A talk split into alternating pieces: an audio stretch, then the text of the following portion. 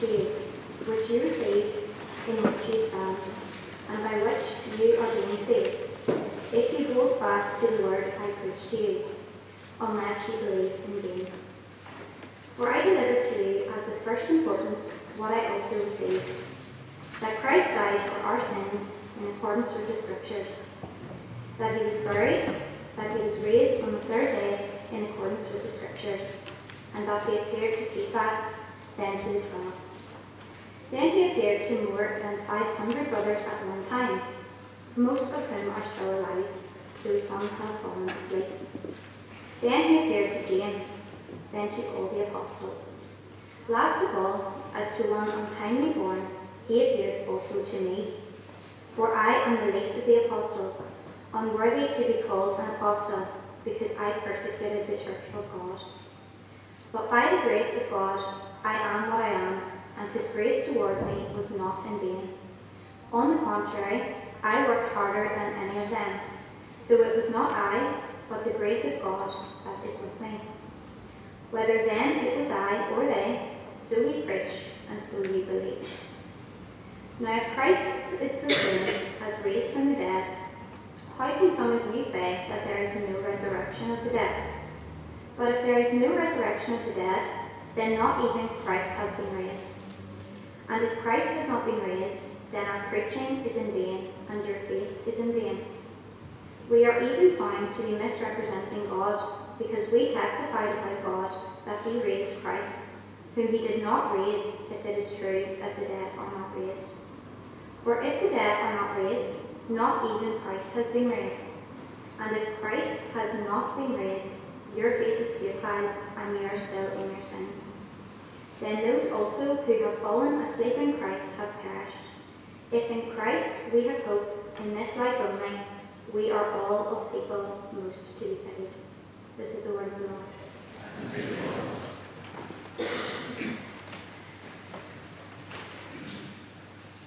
Uh, thank you very much for reading. Uh, I can ask you all to keep 1 Corinthians open and whatever uh, device, be it paper or digital. Uh, 1 Corinthians 15, as we work uh, really exciting and really, really important chapter of the Bible. I'm going to pray through it again, and I'd love to pray me. Heavenly Father, as we come to study and think on these great words, we ask that you would, by your Holy Spirit, um, give us eyes to see, ears to hear, and hearts to believe. We ask all of this in the name of your Son, the Lord Jesus. Amen. I'll begin by asking you all, um, how much time do you spend thinking about your body?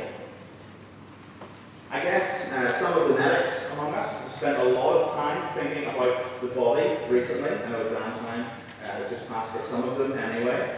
And you've been studying the amazing way that every part works together for the benefit of the whole. I'm thinking about the time when one part goes wrong and how the rest of the body can suffer as a result.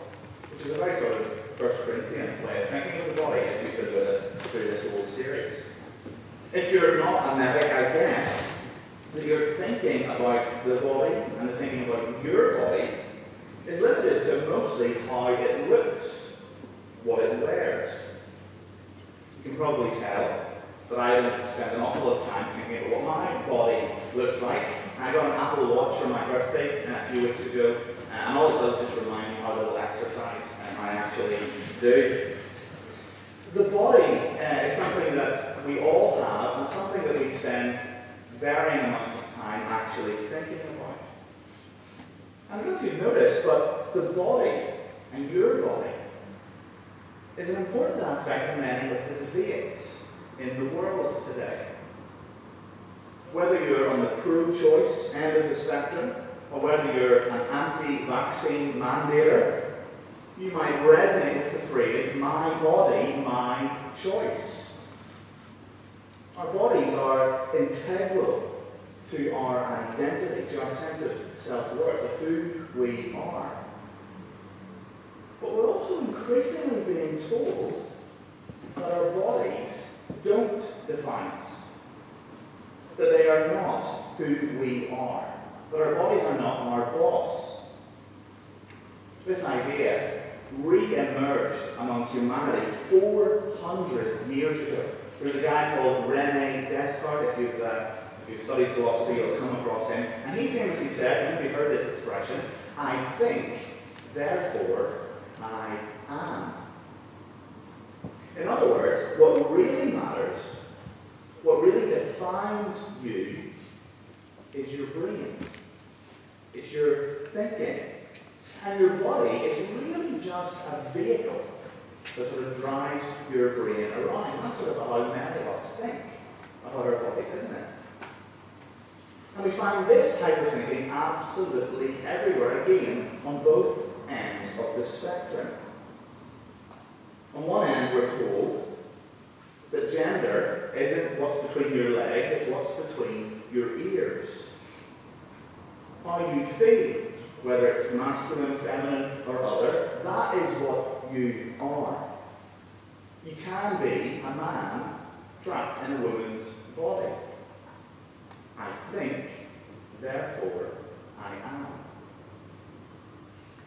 But the thing is, people on the other end of the spectrum can find themselves thinking this way too. Christians can find themselves thinking this way too. When I was a student, which about 10 years ago now, people were sort of discovering the share button on Facebook. Up until that point, Facebook was really just you updated what you had for your lunch and you put up photos of you know, your family and all of those things. But people started realizing, oh, know, I can share what other people are posting. And the thing that really took off, this is really before names even existed. There was a time before names actually existed, believe it or not, I say that. And what people love to do was share inspirational quotes. And one of the quotes that did the rounds, and maybe you've heard this before, and it was attributed to C.S. Lewis. And as with most internet quotes, C.S. Lewis didn't actually say it. The quote goes, You don't have a soul, you are a soul. You have a body. Maybe you've heard that before, maybe you've never heard that exact phrase before, but I guess that even hearing it now, it sort of resonates with you. There's a nice ring to it. Have a soul, you are a soul, you have a body. But lying behind that quote, whoever said it, is again Rene Descartes, Descartes. I think, therefore I am. Our bodies ultimately don't matter. This antibody, not antibodies, this antibody message, while it was Descartes who sort of revived it 400 years ago, it's actually a very, very old idea. In fact, it's how most Greek people thought 2,000 years ago.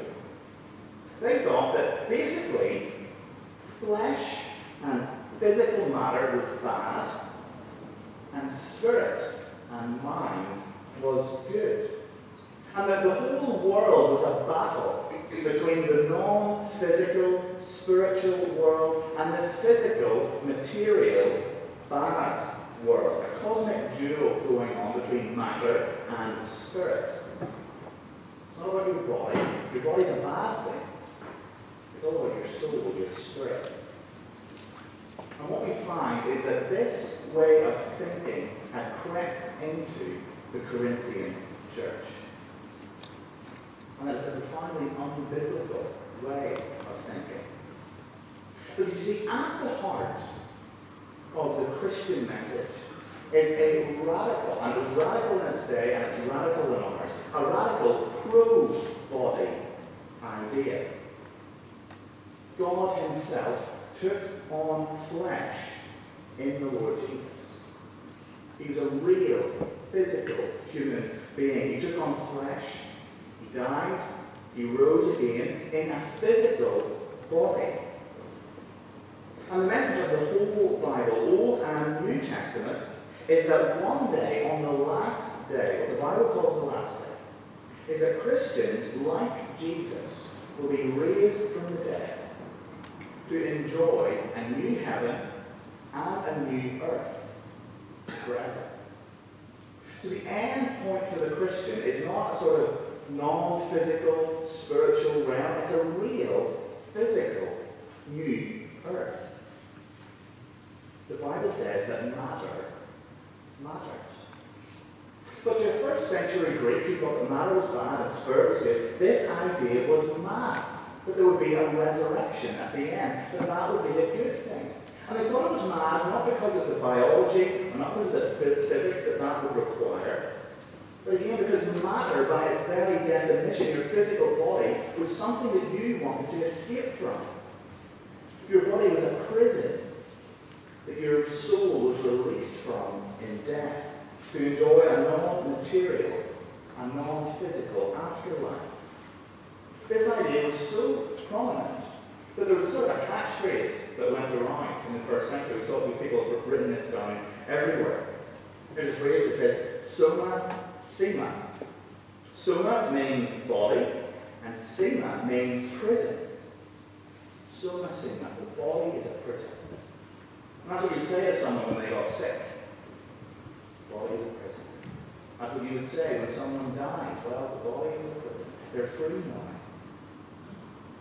And just like the Corinthians, uh, just like their, their thoughts about leaders, food, sex, gender, giftedness, this worldly way of thinking, the body is a prison to be escaped from, had crept into the Corinthian church.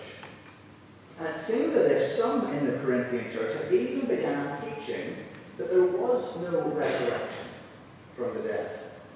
Perhaps there was a non-material uh, afterlife, but maybe not even. Maybe the only reason to become a Christian is for the benefits that it brings to your life now. They were rejecting the resurrection. And this is the final issue that Paul confronts, that Paul corrects to the confused Corinthian church. Now, in two weeks' time, uh, we're going to be looking at what the resurrection will be like Christians. That's the second half of chapter 15. Next week we've got uh, Ben Washy with us. But tonight we're going to look at Paul's defense of the reality of the resurrection. And then we're going to look at the Corinthians' rejection of the resurrection. So the reality of the resurrection and the rejection of the resurrection and consequences of that. First of all, the reality of the resurrection. Look at verse 1. Now I would remind you, brothers, of the gospel I preached to you, which you received, in which you stand, and by which you are being saved, if you hold fast to the word I preached to you, unless you wait in vain. For I delivered to you as of first importance what I also received, that Christ died for our sins in accordance with the Scriptures, that he was buried, that he was raised on the third day in accordance with the Scriptures. What is the gospel? What is it all about? What is at the heart of this good news that the Bible speaks of? Well, Paul summarizes it here for us in 40 words. Christ died for our sins in accordance with the Scriptures. He was buried. He was raised on the third day in accordance with the Scriptures. Those 40 words, they are the core the gospel. Jesus died. He was buried. He was raised on the third day, all in accordance with the Scriptures. So how do we know? It's a question you might ask. That's a question I got asked at the life course um, just this week. How do we know all of this is true? How do we know that Jesus actually rose again? Well, the first thing that Paul says, we know it's true because the Old Testament promises the, the Old Testament, those 39 books, some written hundreds, some thousands of years before Jesus was born, prophesied that the Son of God would die and rise again. In Isaiah 53, we read that the servant will suffer and die for his people.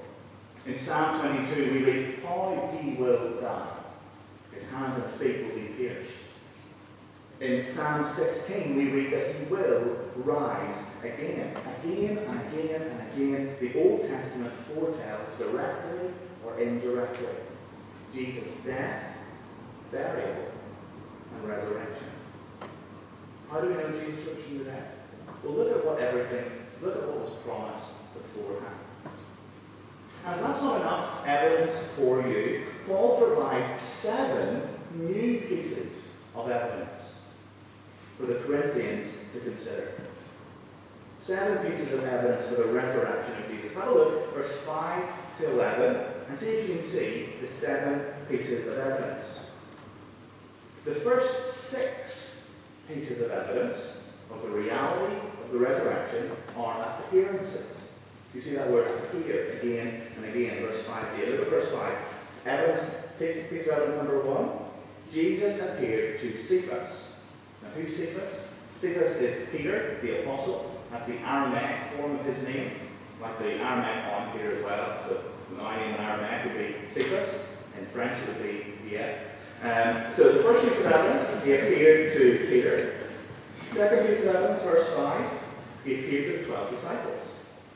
Third piece of evidence, he appeared to a crowd of 500. Most of them were still alive, so the Corinthians could go and check. Fourth Peter he appeared to James. Now who's James? James was Jesus' brother. And until James saw the risen Jesus, James did not believe that Jesus was the Messiah. In fact, James thought that Jesus was insane. Just like you think. Your brother was insane if he went around telling people that he was God in the flesh. But James met the risen Jesus, and he then became the leader of the church in Jerusalem. That's evidence number four, the conversion and appearance to Jesus' brother, unbelieving brother. Evidence piece number five, verse seven, he appeared to all the apostles together. And evidence number six, he appeared finally to Paul. So here we have six independent pieces of evidence.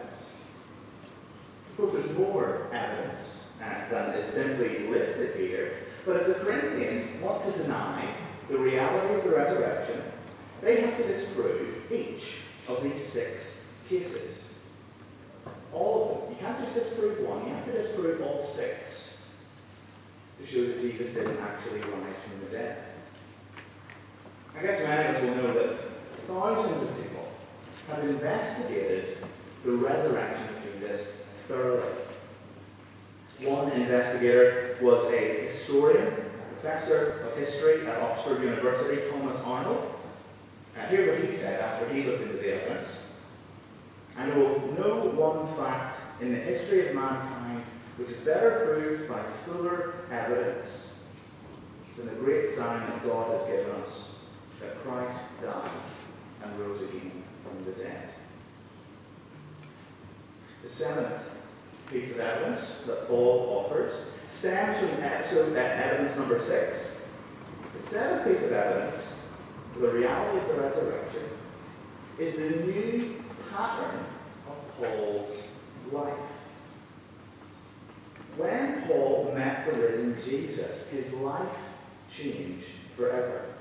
Paul tells us that in verse 9. Have a look. I am the least of the apostles, and do not even deserve to be called an apostle, because I persecuted the church of God. But by the grace of God I am what I am, and his grace to me was not without effect. No, I worked harder than all of them, yet not I, but the grace of God that was with me. You see, Paul, the author of this letter that we're studying, Paul hated Christians. Paul devoted his life to having Christians imprisoned and killed. And he especially hated that they kept telling people that this Jesus guy rose from the dead. But one day, Paul met the risen Lord Jesus. And he went from being the church's greatest persecutor to its greatest preacher. If you want to deny the reality of the resurrection, you need to disprove the problem of Paul.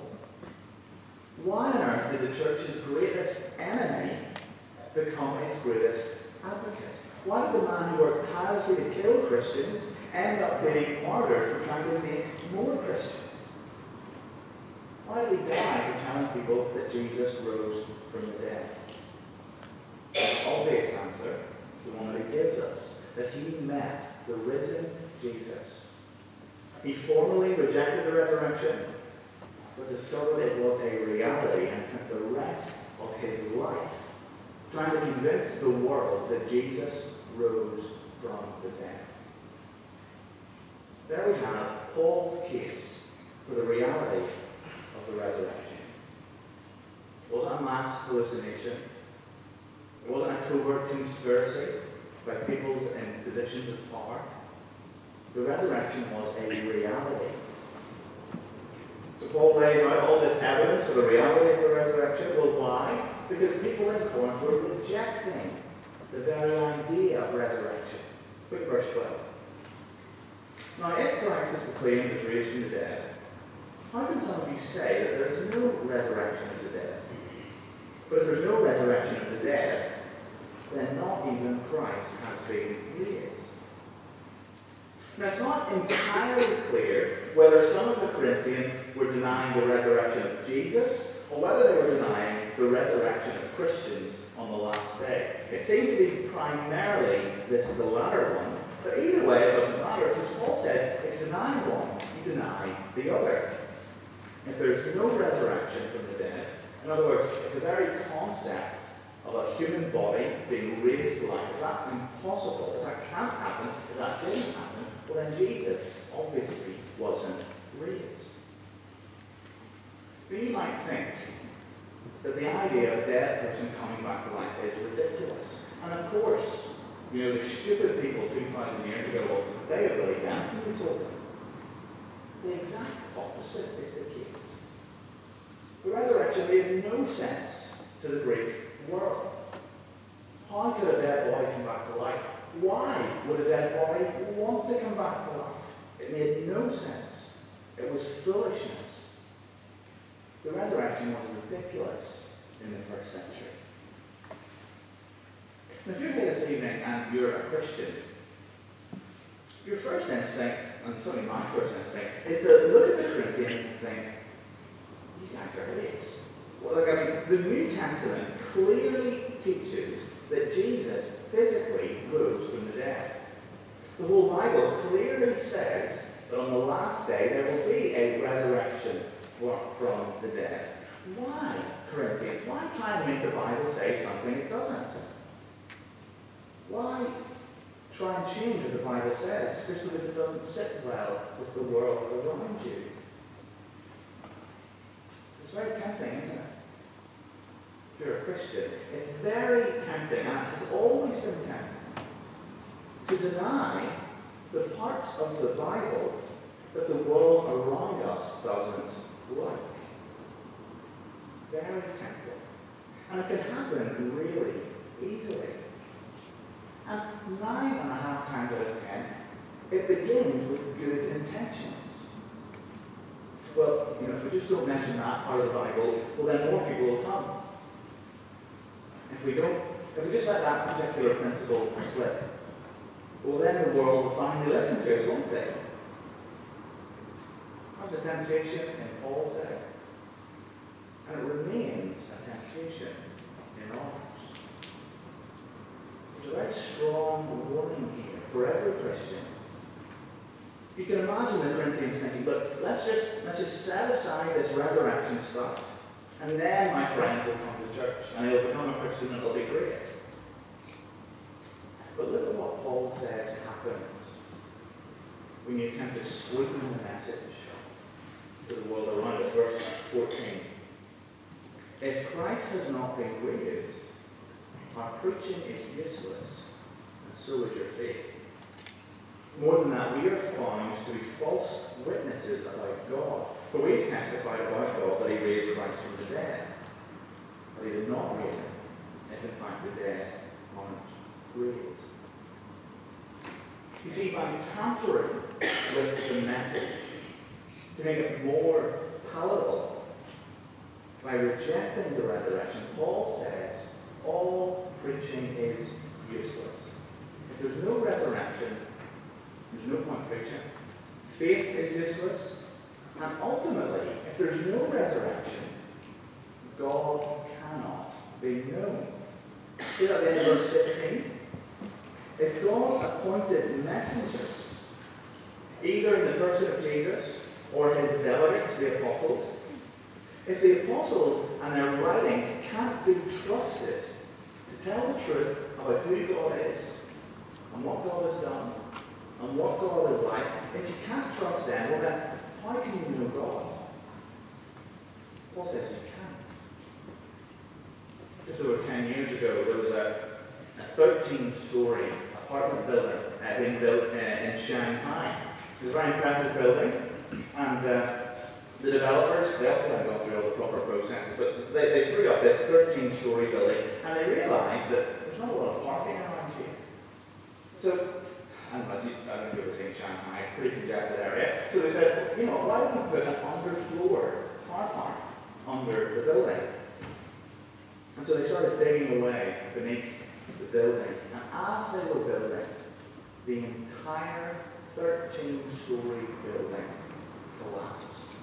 It fell inside all 13 floors. See, those builders didn't realize that when you remove the foundations of a structure, the whole thing falls.